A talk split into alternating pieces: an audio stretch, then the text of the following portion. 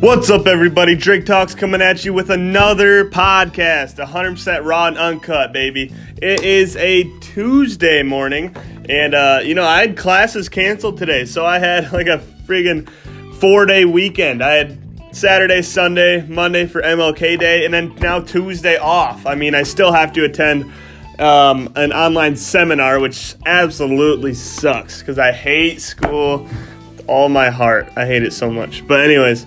We're getting it done. Um, we're getting through. What's everyone doing today? Hope everyone's just crushing it, getting their you know goals accomplished.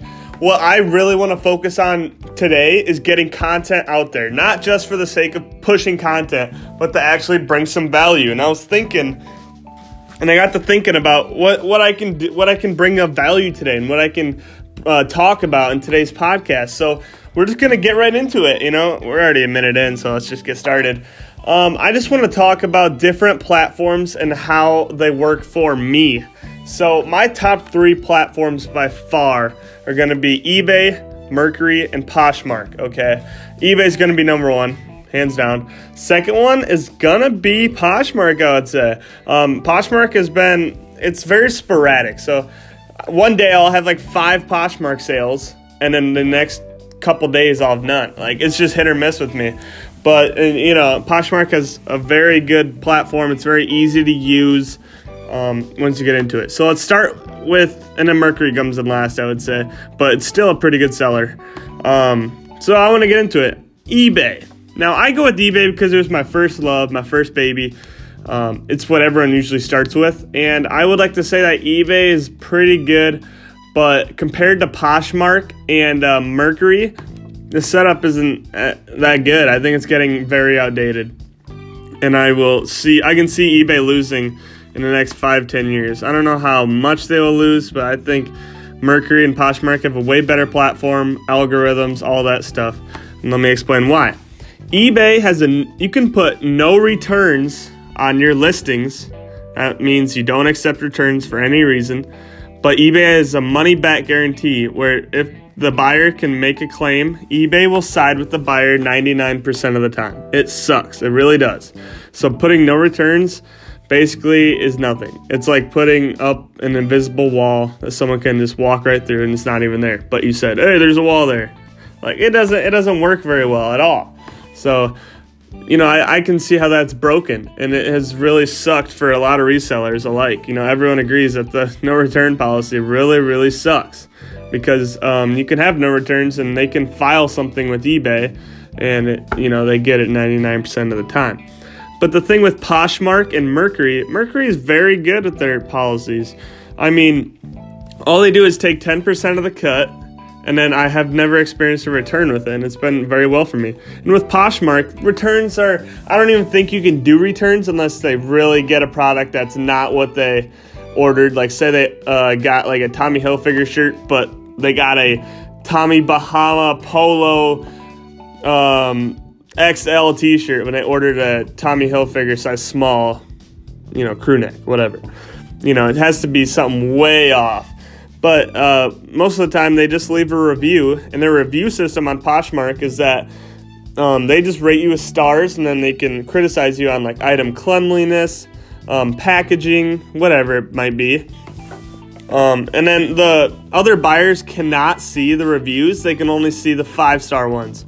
So, say a buyer is looking at an item and then they check out the seller's profile and they see that they have 10 reviews and only three of them are five star. That means the other seven were uh, like four stars, three stars, whatever, and it can tip them off a little bit. It doesn't necessarily show, but um, they get the idea of how good of a seller you actually are. But Poshmark takes 20% right at the top, but every single item is covered by the buyer for shipping costs. Um, so it goes up to five pounds.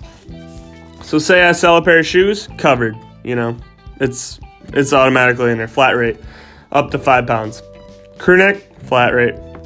Shirt, flat rate it just it's it's very very convenient and nice. Even though the 20% may seem steep, it just lays it out for you. They cover shipping. It's very nice, very quick, a very easy algorithm. I mean, say I list something 25, someone offers 20, I accept it. It tells me my profit after all my fees right there, whereas eBay doesn't. eBay has the final value fee, which comes in at the end of every month, and you can't really tell how much it's going to be. I mean, PayPal fees vary, all that stuff. Poshmark doesn't have PayPal fees.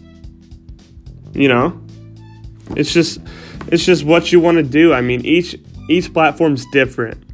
I, I like selling on Poshmark the best. It's very easy, but you can't sell like you know DVD players and stuff. You can only sell clothes and like hats and wardrobe stuff on Poshmark.